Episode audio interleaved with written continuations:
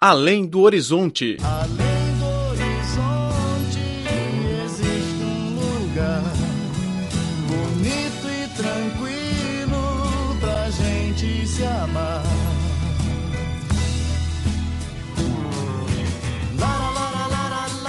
Olá, caro ouvinte, bem-vindo ao programa Além do Horizonte. Sou Laura Lee. Você ainda se lembra da primeira experiência de assistir a um filme no cinema quando era criança? No programa de hoje, vou apresentar um cinema inovador dedicado exclusivamente às crianças na Indonésia. Fique ligado, o Além do Horizonte está começando. A primeira experiência de assistir a filmes pode ser um pouco assustadora para uma criança. Você tem que permanecer por um longo tempo na escuridão, suportando os altos sons e as imagens chocantes na tela enorme. Mas o Cinemax Junior, situado nos arredores de Jakarta, na Indonésia, é um cinema bem recebido pelas crianças. A instalação projetada para crianças de 3 a 12 anos é decorada em cores vivas e até possui no seu interior um parque infantil. Antes de entrar no recinto, as crianças têm de passar pelo exame de temperatura para garantir que não estão doentes e para evitar a contaminação. O cinema possui 106 assentos que são divididos em quatro categorias: buffet, cadeira preguiçosa, cama de sofá e cadeira regular. Sendo a terceira operadora de cinema na Indonésia, o Cinemax Junior começou a entrar em funcionamento em 2014 e já abriu 12 salas de cinema no país. A senhora Irfani Sudadi é a chefe de marketing na cadeia. Temos constatado as demandas mais apropriadas de cinema para crianças. Quando você leva crianças para um cinema regular, o som pode estar demasiado alto para elas. E a escuridão também as assusta. Na Indonésia, ainda não há um cinema que atenda às demandas das crianças. A nossa meta, portanto, é criar um cinema único desenhado para crianças. Divertimento começa já no lobby. O parque infantil fornece às crianças várias instalações e jogos para que elas matem as horas de espera. O cinema está equipado com várias câmeras de monitoramento. Os pais podem ficar sempre de olhos atentos aos seus filhos, mesmo dentro do teatro, caso os pais não queiram assistir aos filmes. Mas, para os meninos com menos de 8 anos, é obrigatório que sejam acompanhados por pelo menos um adulto. A mãe Heidno Siska não poupou os elogios ao cinema criativo. Eh, O cinema é adaptado para as crianças. Ele possui um parque infantil e os assentos são produzidos para as crianças. Elas não precisam de se sentar rectas e sentem-se confortáveis como se estivessem em sua casa. O cinema oferece ainda opções diferentes de entrada nas salas. As crianças podem optar por deslizar através de um tubo ou andar pela entrada regular.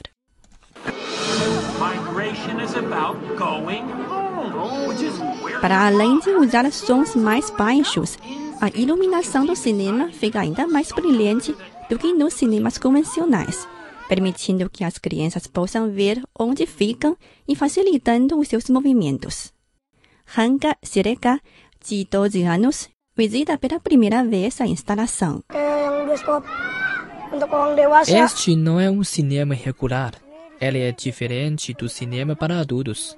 É um cinema para crianças. Tem jogos. Sinto-me confortável aqui. A Indonésia abriu recentemente o setor do cinema para capital estrangeiro na esperança de atrair mais investimentos. O vice-presidente da Agência Econômica Criativa, Ricky Pesik, disse.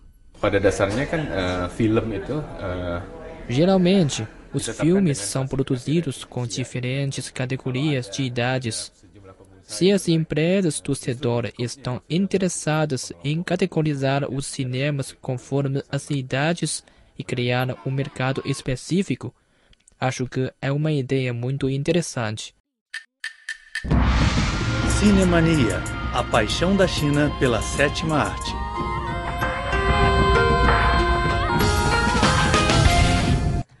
Olá, caro ouvinte, seja bem-vindo a mais uma edição do Além do Horizonte. Sou Laura Lee. E eu sou Denise Mello, e no programa de hoje vamos falar de uma atriz lendária do cinema chinês, Hu Die, que em português significa borboleta. Nas décadas de 20 e 30, a fama de Hu Die percorreu toda a China. Ela é orgulho de sua terra natal, a cidade de Shanghai.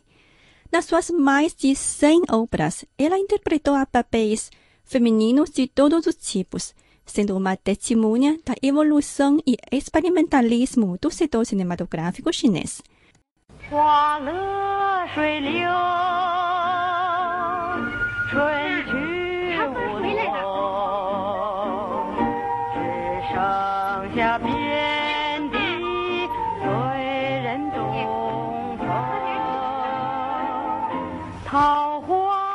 História lendária de Die não se restringe à sua beleza e carreira profissional, mas também com o relacionamento que manteve com um político relevante do período, inclusive a filha da atriz, que acaba de ser casada com o ex-presidente do partido Kuomintang, 49 anos mais velho que ela. Hu Die nasceu em 21 de fevereiro de 1908 no distrito de Tilanqiao, na cidade de Shanghai. A jovem, apelidada de Bao Juan, foi a única filha da família, recebendo naturalmente todos os mimos dos pais. Logo que nasceu, a menina se mudou com a família para Guangzhou, sul da China, lá permanecendo por mais de 10 anos. Em 1924, Rudier, então com 16 anos, voltou a Shanghai e se matriculou no curso de cinema. Neste período, Rudier conviveu com famosos roteiristas e diretores que são considerados os pioneiros do cinema chinês. Hu Die começou sua carreira no cinema mudo. Ela atuou no primeiro filme sonoro da China, Cantora Peônia Vermelha. Depois participou do filme Flor da Liberdade, primeiro filme sonoro cujo som foi registrado em fita. Hu Die foi também protagonista do primeiro filme colorido da China, Casamento Infeliz. No filme Prímula da Noite, Hu Die interpretou uma moça que vendia prímulas todas as noites na entrada de um salão de dança. Vamos apreciar as chamas da vendedora cantados por Hu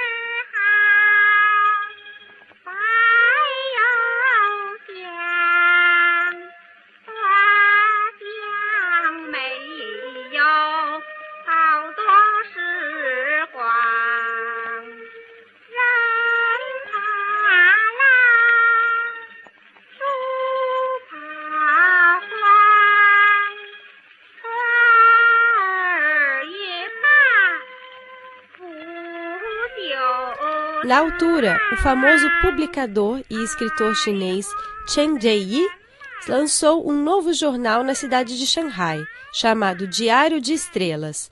Para aumentar o volume de assinatura, a editora fez uma enquete com seus leitores sobre quem era a atriz mais charmosa da China. Hu Die foi eleita com a maioria dos votos, se tornando a rainha do ranking. Isso aconteceu em 1934. No mesmo ano, a atriz chegou ao auge de sua carreira ao interpretar o filme As Duas Irmãs. No longa-metragem, ela foi duas irmãs gêmeas, Da Bao e Er Bao, com personalidades bem distintas. O pai delas havia fugido depois de envolver com a venda ilegal de armas de fogo e levou com ele a caçula, Er Bao, abandonando sua mulher e a filha mais velha. Passaram-se dez anos, a irmã mais velha, Da Bao, junto com seu marido e a sua mãe, foram tentar a sorte na cidade grande. Ela foi recomendada para servir como uma ama de leite na casa de um militar cuja concubina era exatamente a sua irmã mais nova. Porém, até então as duas não se conheciam. A sonora que vamos ouvir é uma conversa entre as duas irmãs quando se encontraram pela primeira vez na casa do militar. Arbal, uma mulher rica e cruel, pergunta a Tabao sobre o nascimento de seu filho e manda a empregada que leve Tabao para tomar banho e trocar de roupa. O jeito de falar de Tabao e Arbal evidenciam autenticamente o abismo social entre elas e as personalidades completamente diferentes. 你姓什么？我姓林。 你那孩子生下来多少日子了？一个多月。好，就留在这儿试试看。香儿，哎，谁见来的告诉他，过一个礼拜来捡工去。你先带他去洗个澡，找点干净的衣裳给他换上，把这儿的规矩都告诉他吧。啊，是了。 Para curar o marido que se feriu no canteiro de obras, Dabal pediu dinheiro a Arbal, mas foi humilhada pela mesma. Dabal acabou furtando um colar de ouro do bebê de Arbal e matou acidentalmente a cunhada da patroa que a flagrou. Dabal foi presa. No dia do julgamento, a mãe foi visitá-la na prisão e se encontrou com seu marido que não via há anos. O homem, para adquirir hierarquia e riqueza, tinha vendido a caçula para um rico militar e foi concedido em troca um cargo no tribunal. No final do filme, Arbal fica sabendo de toda a história, reconhecendo a irmã mais velha e decide salvá-la. O filme, porém, não tem um desfecho claro. Acaba com a gêmea e a mãe se deslocando para o carro de Arbal. A vida de Rudie ficou ainda mais em evidência pela relação que manteve com um importante político do governo nacionalista. Durante a invasão japonesa, no final da década de 30, Rudie e seu marido fugiram para o sul da China e perderam no caminho mais de 30 caixotes com seus bens. A atriz contatou seus amigos para pedir ajuda e conheceu, por acaso, Dai Li, o então chefe de inteligência do Partido Kuomintang. Dai Li, fascinado há anos por Rudie, recuperou os bens perdidos dela e convidou o casal para Chongqing, então sede do governo central. Para se aproximar de Rudier, Dai Li difamou o marido dela e o colocou na prisão. Mais tarde, Dai Li liberou o marido e lhe concedeu uma autorização especial para fazer negócios no Sudeste Asiático. Assim, o marido, Pan Yushen, deixou Rudier e foi para Kunming, no sul da China. No início de 1946, Dai Li levou a atriz para Shanghai e a forçou a se divorciar do seu marido Pan Yousheng. Por mera coincidência, o chefe de inteligência morreu num acidente aéreo e Rudie acabou retornando aos braços de seu marido. O casal decidiu se afastar da política, mudando-se para Hong Kong. Alguns anos depois, Peng Yushan faleceu. Rudier retornou às telas de Hong Kong, recebendo, com mais de 50 anos de idade, o prêmio de melhor atriz na sétima edição do Festival de Filmes Asiáticos com o longa-metragem Entrada Traseira.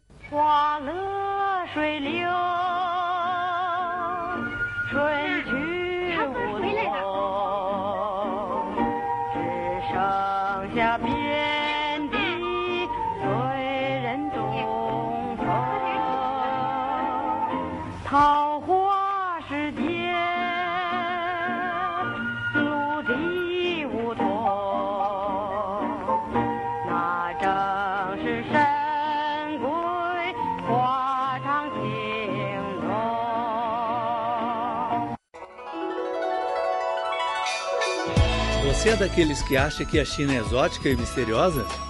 Então ouça a Rádio Internacional da China e saiba tudo do país que mais cresce no mundo. http português.cri.cn